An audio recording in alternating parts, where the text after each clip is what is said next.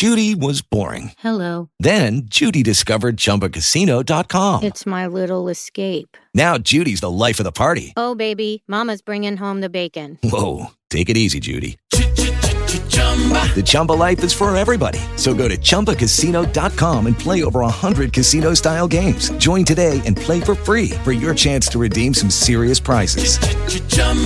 ChumbaCasino.com. No purchase necessary. Void where prohibited by law. 18 plus terms and conditions apply. See website for details.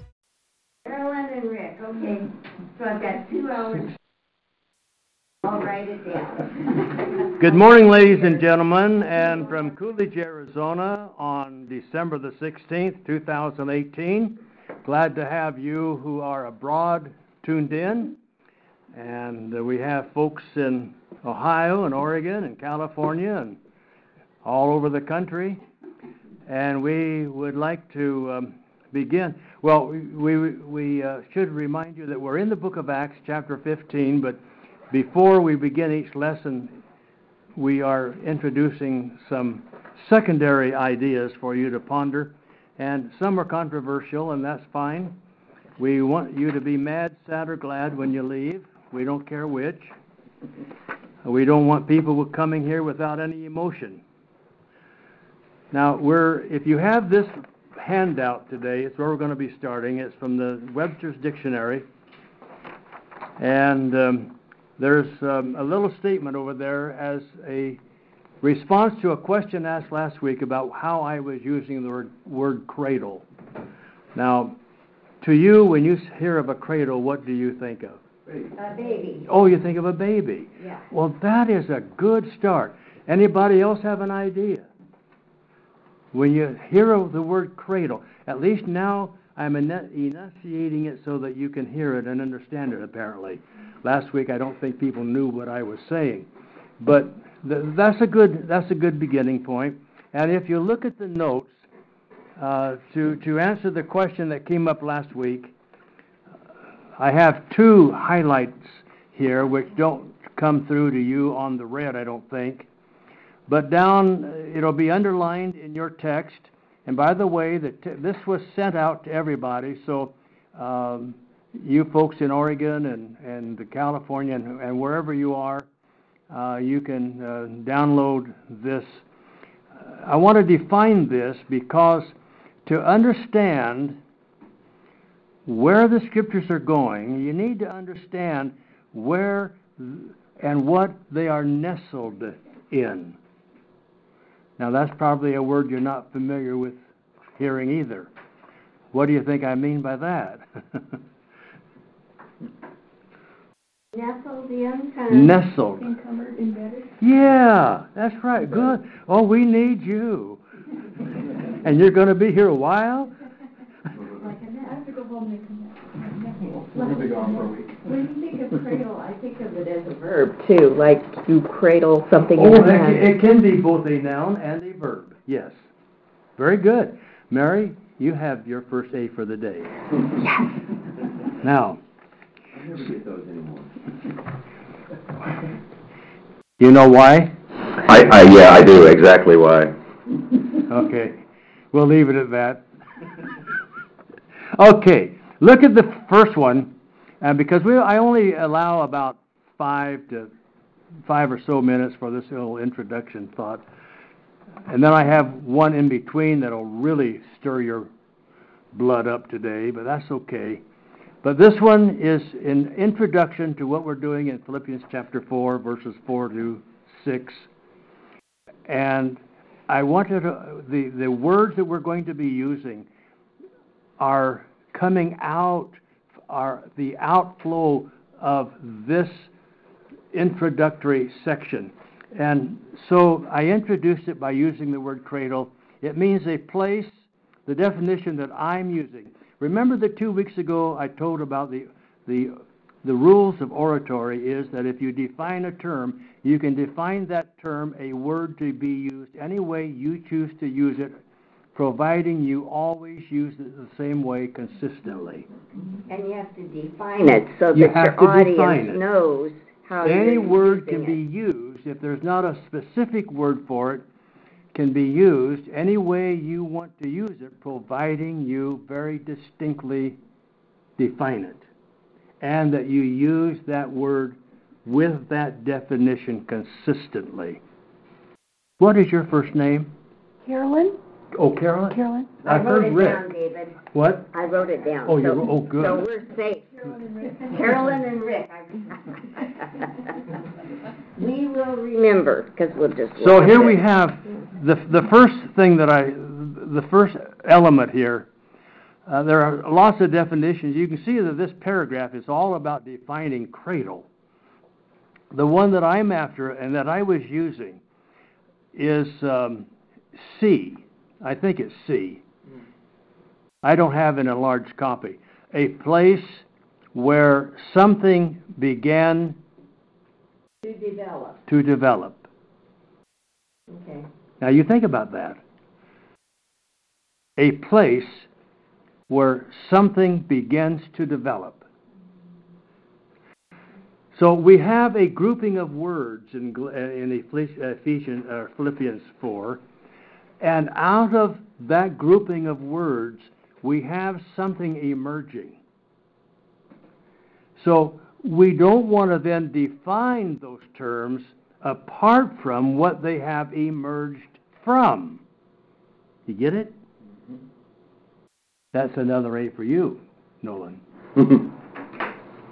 You know, David. I, uh, I do, I did want to interject this as long as you're talking about definitions. Yes. Is that, uh, in some of the early engineering books that I've studied in my writing, uh, uh, the term cradle is used to describe a frame that supports the item from every direction, That's right. And that's top, bottom, and side. and that's number two. That's right down here. That, right. That's right out of this book. The engineering folks got it right. So down to number. What did you say, uh, Alex? What did you? Okay. So you have that one in mind. So I, I'm applying then that um, verse four is the beginning of our cradle for where the author is going. And where he is going can't be looked at separate from the cradle out of which it came. I hope you understand that. Because now, n- number two, it's a wooden frame, in this case, and can be metal. I mean, that's, that's in the definition otherwise. Oh, I'm almost done, Alex, but thank you. A, a wooden frame supporting a ship when launched. And called the launching cradle. So we're talking about a group of words here are the launching cradle of where what he is going to have to be or what he is going to be dealing with. That I think clarifies my use of the term, does it, for last week? Mm-hmm. Okay, the one in Acts? Or your Philippians one? uh, we're in Philippians yet. So now I want to look at those words, and we look at verse uh, Philippians four four. Um, rejoice in Lord. So in is positional. It is your position in the Lord. And those who are in the Lord are to rejoice. We don't see much of that going on today. We just don't see a lot of rejoicing going on. But this deals with your position in Him. You have that clear. Rejoice is active. And, and rejoice is active. You must rejoice where? In the Lord. In the Lord. Him. And it's imperative, meaning that it is an order. It's a command. I don't see much of that going on today. We sing it every Sunday. With pa- page, uh, faces that look so downtrodden and look like they've eaten their oatmeal out of the gas filler pipe. okay. And again I say, rejoice. So, again, he is re emphasizing it. Now, we've already discussed those. Let's go to verse 5. And then let your moderation be known unto all men. The, the, the word moderation there is an adjective, and it means the uh, uh, always, whatever it is you are doing, do appropriately. It's the word in Timothy and Titus for the word modesty. It simply means appropriate. You don't go to church in a bikini, and you don't go swimming in a suit. Mm-hmm. That's not appropriate. A Posture. I like to use the word posture for that too. What's the way that? You, the way you dress is your posture. Oh, oh yes. You, a swimsuit means you're going to be swimming. It, it'd be disrespectful That's in a different setting. good example. Yeah. Did y'all get that? All right, good, good. Carolyn, right? Yes, Well, I've got to repeat it a few times because I don't hear well, and I remember less. Okay. So now he says, gives us another order. Let your moderation, and by the way, I, I'm looking from the Greek here, so I don't know what order it is up there. Um, you see, the, the, the adjectives usually come before in, in Greek, and so we change that around for English. Let, let something be known, let your moderation be known unto all men. Now, the little statement is the launching of our subject that we're going to be developing in verses 6 and well on down through, at least through 6. Um, the, the Lord is at hand. Now, up in verse 4, we talked about your position in the Lord, and we are to be doing what in that position? Rejoicing. In is always positional. All prepositions are related to a sphere or to a position um, in one way or another. Into, out of, above, below, those are all prepositions. Because they're relating to a sphere or a surface or relating to some object. So, in means positioned in the Lord, rejoice, and then he begins and launches this statement the Lord at hand. It's an adverb. The Lord is at hand, and it means that he is really close to arriving on the scene to these people to whom he's writing. That is his position to the church. First of all, we notice our position in him. Now, his position to the church is that he is at hand. Now, if you were looking at this as your cradle, as your launch, it means that you are expecting some issues in life to emerge out of this, right? Wouldn't you if you had that statement made to you and it was relevant to you today? Like, like if you find out you're going to be dying in a couple months, you act differently than if you would have if you knew you had 20, 30 years. Oh, oh, you're too clever. I like that. Exactly. Yeah. Isn't that right?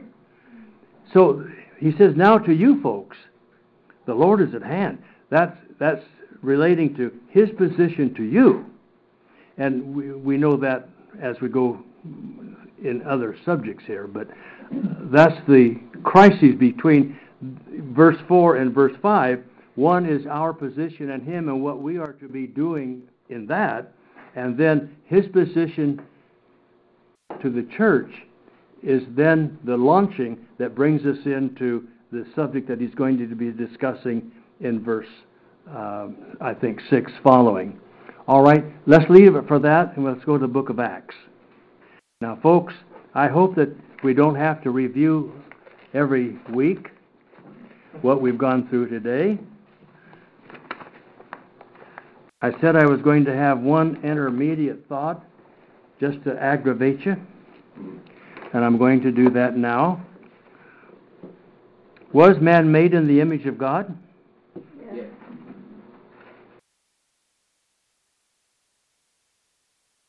Yeah, I don't, by the way, I don't want any discussion on this. I haven't, haven't got time for discussion on this. This is just, just, you know, thought provoking, I hope.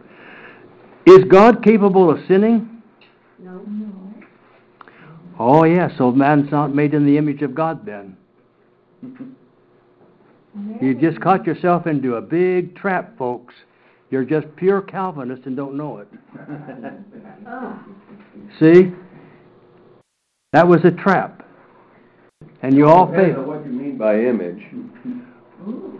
Well, that's true, but the very express image is Christ. Man is made in the image of God, but he didn't become in the image of God until chapter 3 of Genesis, right? He says, Now you have become as one of us. Mm-hmm. After he had after man had sinned. Now he says, Now you have become as one of us. Then not before. Man was not made in the image of God in his entirety until after the sin, and he came out of innocence. See, in, in innocence is nothing. So you've got to get your thinking. By the way, I, I, I'm not meaning for this to be a point of discussion today, although I'm, I always welcome that. You know that but um, I want it to be a, a point of thought is that God certainly is, if He were capable, uh, He were not capable of sinning, man was made in His image, then man would not be capable of sinning either, and neither would there be a devil. You have to tie everything together. It doesn't mean that God does sin, but man's, but we're talking about capability. Now, man is capable of not sinning or sinning. He has capable of going either way. So I'm suggesting to you to think about the issue, and then we'll move on to uh, our subject. That, that God probably, in my estimation, is because of verse 3, uh, chapter 3, and I don't know what verse it is. Um, Genesis. I think it's Genesis 3. Um, uh, if I can find it real quick. Either 3 or 4. Uh, verse 22 of chapter 3. Now, now man has become like one of us. See, man was not made in the full likeness of God until after the sin, and now it was the definition of man is the capability of knowing both good and evil, not practicing, but knowing. What verse was that again? Uh, 27. Twenty-seven, okay, you said twenty-three. I probably did. In chapter three, there is. Well, no, it is chapter 22. It is chapter 22. I can't read the print over here, so. Yeah, it's verse, tw- Okay, it's tw- verse 22. oh, okay. All right. So now, now that's that's a little uh, that just that's a little separate issue, not a part of the first or the second. We're going to go to the book of Acts now because that's where our text is, and that can lead us into all kinds of trouble. We we want you to think. You you know, Lana knows we never ask you to agree with us. And if you did, I would really be disappointed. It means that you're not thinking. Huh? Yeah. Pe- people have to have to think, and hopefully the the information that we give to you is sufficient for you to arrive at a rational decision. But um, Well, so- the way- so- the way that I break that down in Genesis is when God told Adam and Eve to not eat from that tree, it was, they were, the choice was already presented. the choice is presented. So, and that's what we have in common as human beings, is that free will, that inalienable right. To He started with the choice. He gave them a choice. Yep. And, uh, but you see, he knew enough to give them the choice. He, he knew that be, because of God's capability himself, he could make, he could lay a choice on the people. It's always, it's always was. lessons were wrapped, wrapped up in that thought. It's, Oh, there are so many things. It's always wise to not question what God can do. That's right. He's infinite. We are finite. That, really? Boy, that is surprising. I thought you were infinite. okay. Uh, we're, we're in Acts chapter 15 because those are just prelim, prelim, uh, preliminary thoughts uh, for thought, and we're introducing the cradle idea for, for looking at the verses, uh, that verse 6 that's coming up, because there's been a question here, and we're dealing with it that way, just in, in segments. All right, we want to, in chapter 15, we have a letter being written in verse 23, and it's, um, it's from the apostles and the elders and the brethren in Jerusalem. And he's writing this book to whom in verse 23? The Gentile churches. The Gentile churches in the region of Antioch.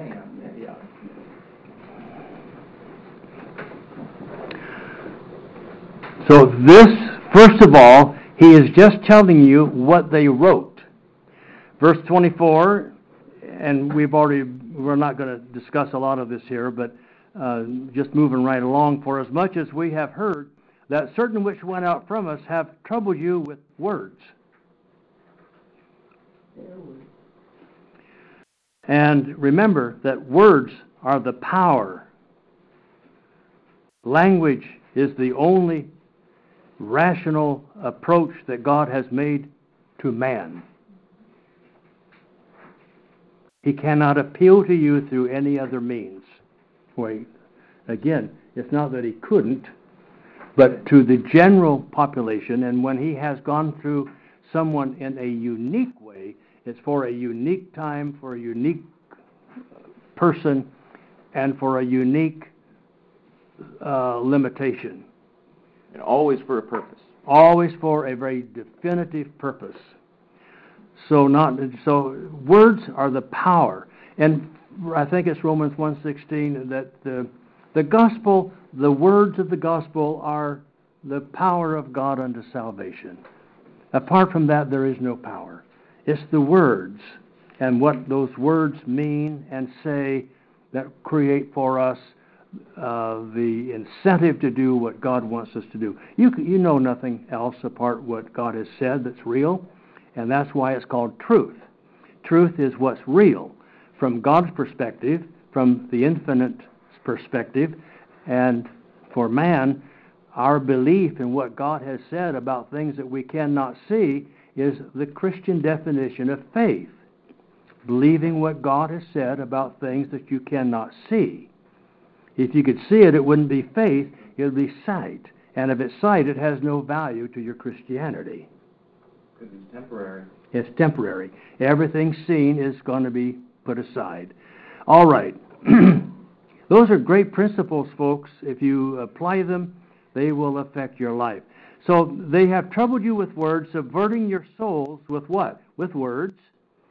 You must be circumcised and keep the law, to whom we gave no such commandment. So out of the apostles, out of uh, the elders and the brethren in the church of, uh, of uh, Jerusalem, he is saying, We have not said, and we are the source of your authority, because the authority comes from Jerusalem. Remember from Acts 1. The authority is established in Jerusalem. Not Nauvoo, Illinois, by the way. Nor Grand Junction, Arizona. Is there such a thing? I don't know. Anyway, um, and he, so he, we, we've gave we've given no such law, no commandment that you must keep the law in any of its ritual or any of its aspects. Just there's no law given by them that we have to keep that law. Now, it doesn't mean that all parts of the law are wrong. It's just that they are not under our commandment today and for the Gentiles. It seemed good to us, being assembled with them uh, with one accord, and of course that's a miracle, people in agreement, to send chosen men unto you with our beloved Barnabas and Paul, men that have hazarded their lives for the name, the character, the, the, the, name, the word name comes from what word? Nomenclature. Comes from the word nomenclature. It means the full disclosure of all the elements. It's, it's, it's that little tag on the back of your washing. Any of you wash your clothes? Yep. all of that little tag on the back of your that the mechanic looks at uh, it gives him all of the numbers that gives you the access into all the parts and lists and everything. That's the full disclosure of everything in that instrument. On my 23 year old truck out front, it's got a nomenclature tag right on the door. It says made in Mexico 24 years ago. it's a Dodge. See, that's the nomenclature, and in that are the numbers that give you access to every little piece, part in that truck. Follow it through. If it doesn't fit that, you don't want to buy it because it, it may not be the right object. That includes headlights and taillights and everything that's in that truck is according to that nomenclature tick. That word name is the word nomenclature. It means a full disclosure of, it has nothing to do with the word Jesus. Jesus was the most common of names in Jesus' time. Everybody was called Jesus. And how many people do you know today are called Jesus? Lots of, um, Hey, it's, The ball players, oh, the who? Are, uh, that's Jesus. She's talking about the ball players, you see a Oh. lot, a lot of Jesus, I mean, it's pronounced Jesus, but. well, that's spelled right, Jesus. and it would be in Greek too. Yeah. So, you know, th- there's nothing, and that's why Jesus was called who he was, because he was representative of the common man.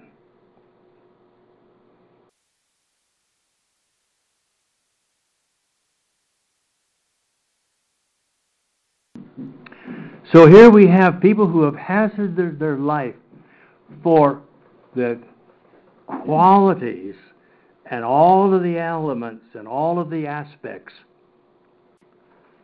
of the Lord Jesus Christ. By the way, when did Jesus become Lord? When he died on the cross. Or when he resurrected. Oh, yeah, resurrection, When he at his resurrection. yeah. When would he when was he Christ? After the resurrection. And you know, you might debate that, but the, at the last events, he was not the Lord. It says in Acts. Remember, we studied that in Acts chapter two, verse thirty-six. Verse thirty-six that God has made him Lord and Christ. He did not make him Jesus. I mean, at this point, but he made him Lord, ruler, and the anointed one, that's the high priest. God, oh, you got it. Therefore, let all the house of Israel know for certain that God has made him both Lord and Christ. Lord has made him both Lord. He wasn't that to begin with. He wasn't that in the manger. He became that by God's appointment, this Jesus whom you cross crucified, and the evidence of that was the resurrection. His purpose was to die. I mean, that that's what made him worthy of praise. Yep. He came to die. His purpose was not just to die. I, I, that you know, that's But That's his, his purpose was it. resolved in the death his yes. factor. His pur- his purpose was resolving the sin issue, the sin debt issue. That's right. And that's why it says in on the cross, um, tetelestai, it is finished, it is complete. But wait a minute, he existed before that. So What's that? he existed before that. Oh, yeah, but not as Lord or Christ. He pre-existed with the Father, then as a created being, and then became the Word, or the he was the Word, and then the Word took on flesh. The nature, the sarx, by the way, is the Greek word there, meaning fleshly nature. He took that on at his birth, and was named what? Jesus. And he was at that point named Jesus. Now, a lot of times through that, he was called different titles out of just the author is writing from the standpoint of not what he has accomplished nor what he has fulfilled in terms of God's purpose, but just as the kurios, uh, the Lord, meaning the dictator, the Lord. He's called teacher, he was called rabbi, he was called a lot of things. He was called a lot of things. So he had to, you know, his life was a whole life of correcting all of this terminology. Is that our issue today? Terminology. Yeah, absolutely. It's still the issue of the church today is that people don't know what things mean. We have to know what they You know, Thomas got it, got it right after the resur, you know, after the resurrection and when he appeared. You know, he doubted and then he, he said, my Lord and my God, I believe. Yeah. And we don't know whether he was saying that in anticipation or we don't know. See, we add a lot of assumptions to that that we don't really know Well, what. guilty is charged on that, Yeah, but that that does fit into the timeline that we were talking about. yeah, that does. Yeah. Jesus is never officially Lord nor Christ until after the um, um, death and resurrection.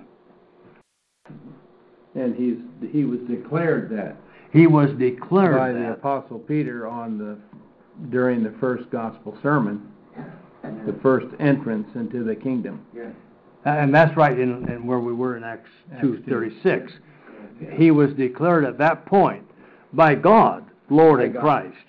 Now, a lot of people knew in, in, and in anticipation that he was going to be the Christ, Yes. and so they used the term in, uh, in that way, but he wasn't declared that. God was not in agreement with that until this point.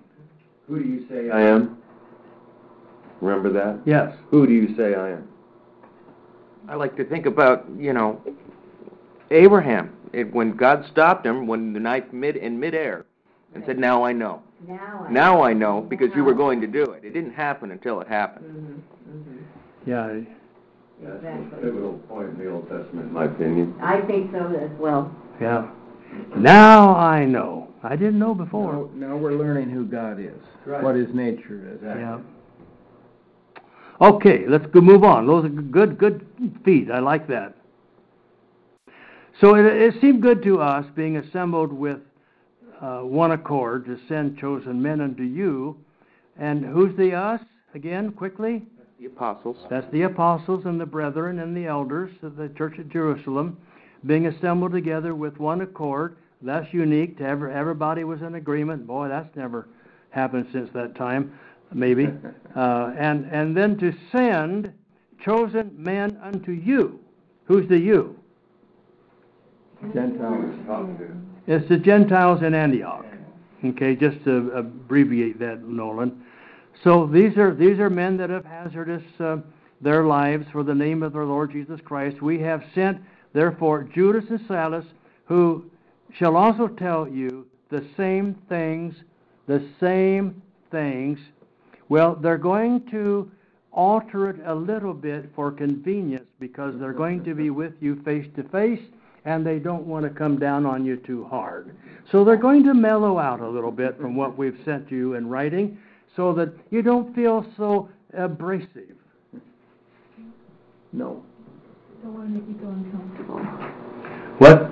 They don't want to make them feel uncomfortable, is how it works today. You caught on to my sarcasm here. you know, um, we're going to send Judas and Silas. And by the way, who were these? What was the office of these men? Prophet. They were prophets. We know that later on in, in, in the uh, latter part of this chapter. They were prophets. They were The foundation of uh, Ephesians 2:20, I think, is that the church is built upon the foundation of the whom and the whom? Apostles and the prophets. Of the apostles and the prophets. And so these are two of the New Testament prophets. They're going to tell you the same thing. Same thing. For it seemed good to the whole, to the Spirit. I have no idea whose spirit this is, probably the spirit of the apostles. I don't know that. We have not a clue. Now, if you'll notice that the word spirit is the word pneuma, pneumati, and pneumati always means what? Breath. Breath. And it is always in what gender? Neuter. So it can. It's neuter, but it's capitalized, Dave. I'm confused. you turkey. Yeah. Well, but in the Greek, all letters are capitalized if it's true Greek. There are no small cases in Alexandrian Greek. So this would, That's not why it's capitalized. no, that's not why it's capitalized.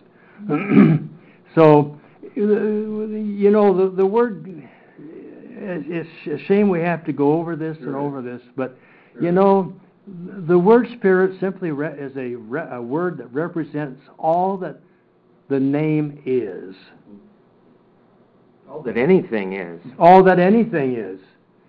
And that's why uh, in the last chapter of, um, I don't know, Galatians maybe, I think it says, uh, let, well, let's go there.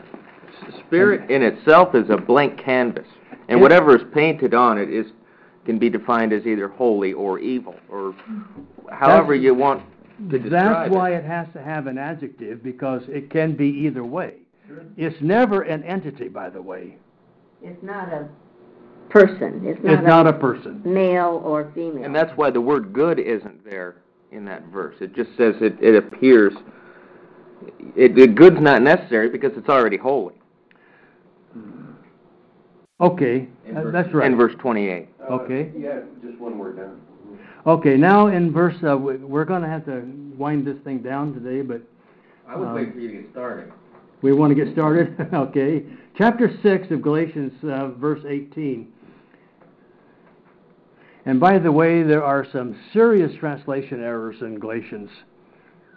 Really, really upside down.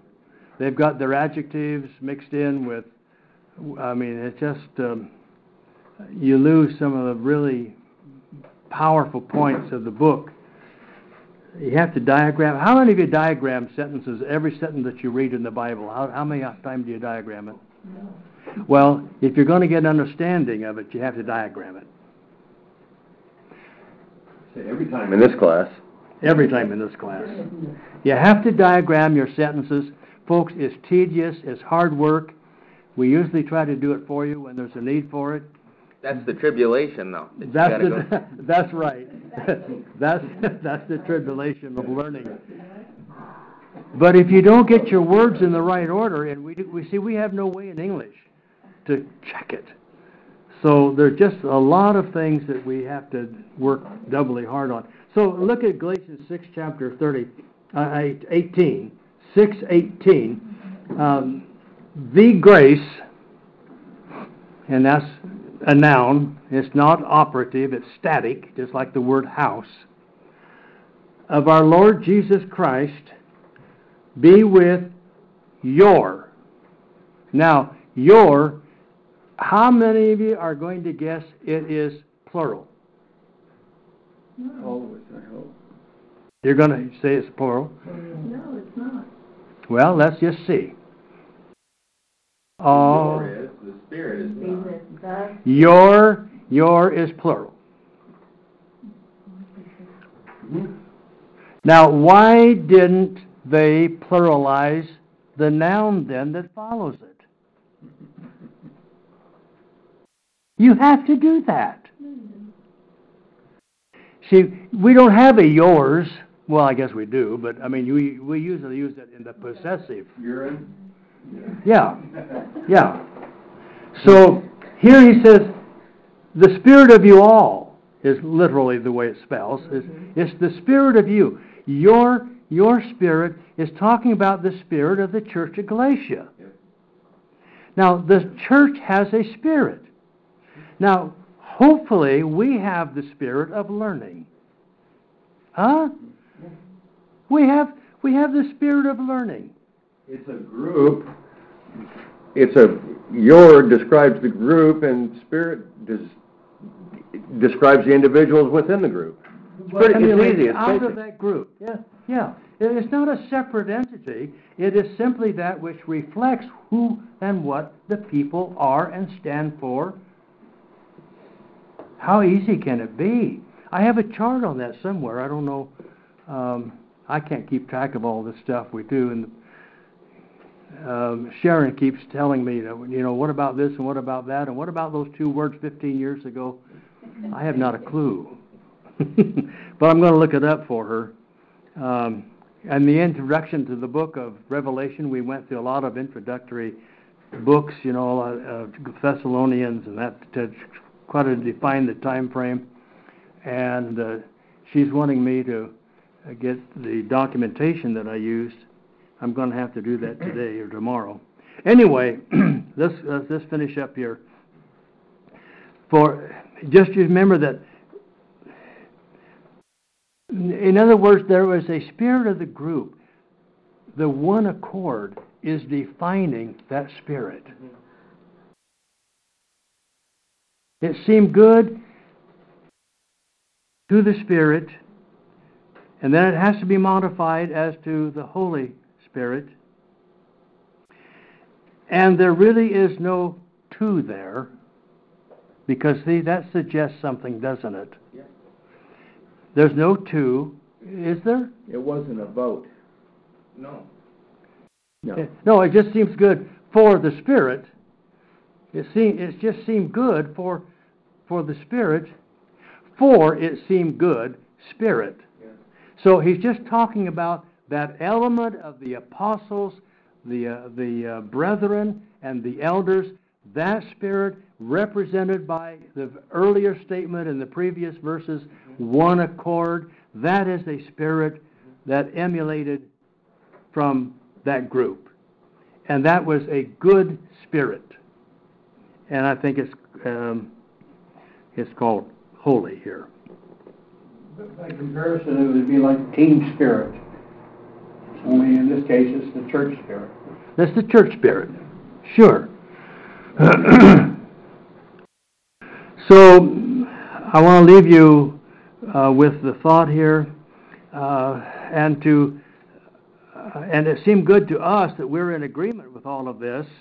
The people who are writing it, and the people who are being represented here, and they they all had a oneness of spirit to lay upon. By the way, the spirit has. There's no word for in Greek for spirit. You know that? The, the word spirit doesn't exist. Where'd it come from then? You tell me. You tell me. There's no there's no such word in the Alexandrian Greek. There is no such word as spirit. What was on the screen then? Oh, that's the word pneumatos. Mm-hmm. Yeah, it's translated that way, but it's, it's doesn't mean that at all. It Breath. Breath. It means breath. It's the same as wind. Because breath contains everything that's within you. It's pneuma. It's air, the word air. What do you have? If you have pneumatic tires, what kind of tires do you have? blown up Spiritual air. tires. Spiritual tires. Ooh. Okay, that's, al- that's almost getting nasty. You see, this just makes everything so practical and real. That's what's happened to the word, you see. That's, that's what happened to the word. Uh, the word spirit simply does not exist anywhere, any place, any place in, in ancient Greek.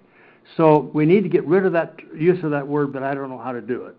I've thought about that for a long time. It's a time. part of the English language, and that's what we speak and work in, so it's, we deal with it. We have to go with it, but we have to then understand. We have to define it consistently the same way every time. Exactly. That's right, Alex. You David, uh, we found a translator that he translates that ghost as the breath effect of God. That's uh, Will. What?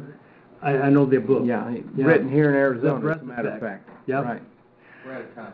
Okay, we're out of time. I'm going to finish just one more statement here to us then. To lay upon you no greater burden than these necessary things, and we'll quit there and take up next week.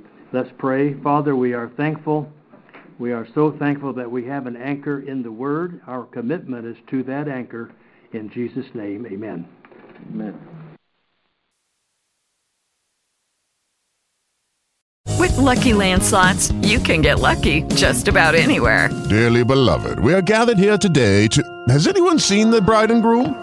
Sorry, sorry, we're here. We were getting lucky in the limo and we lost track of time. No, Lucky Land Casino, with cash prizes that add up quicker than a guest registry.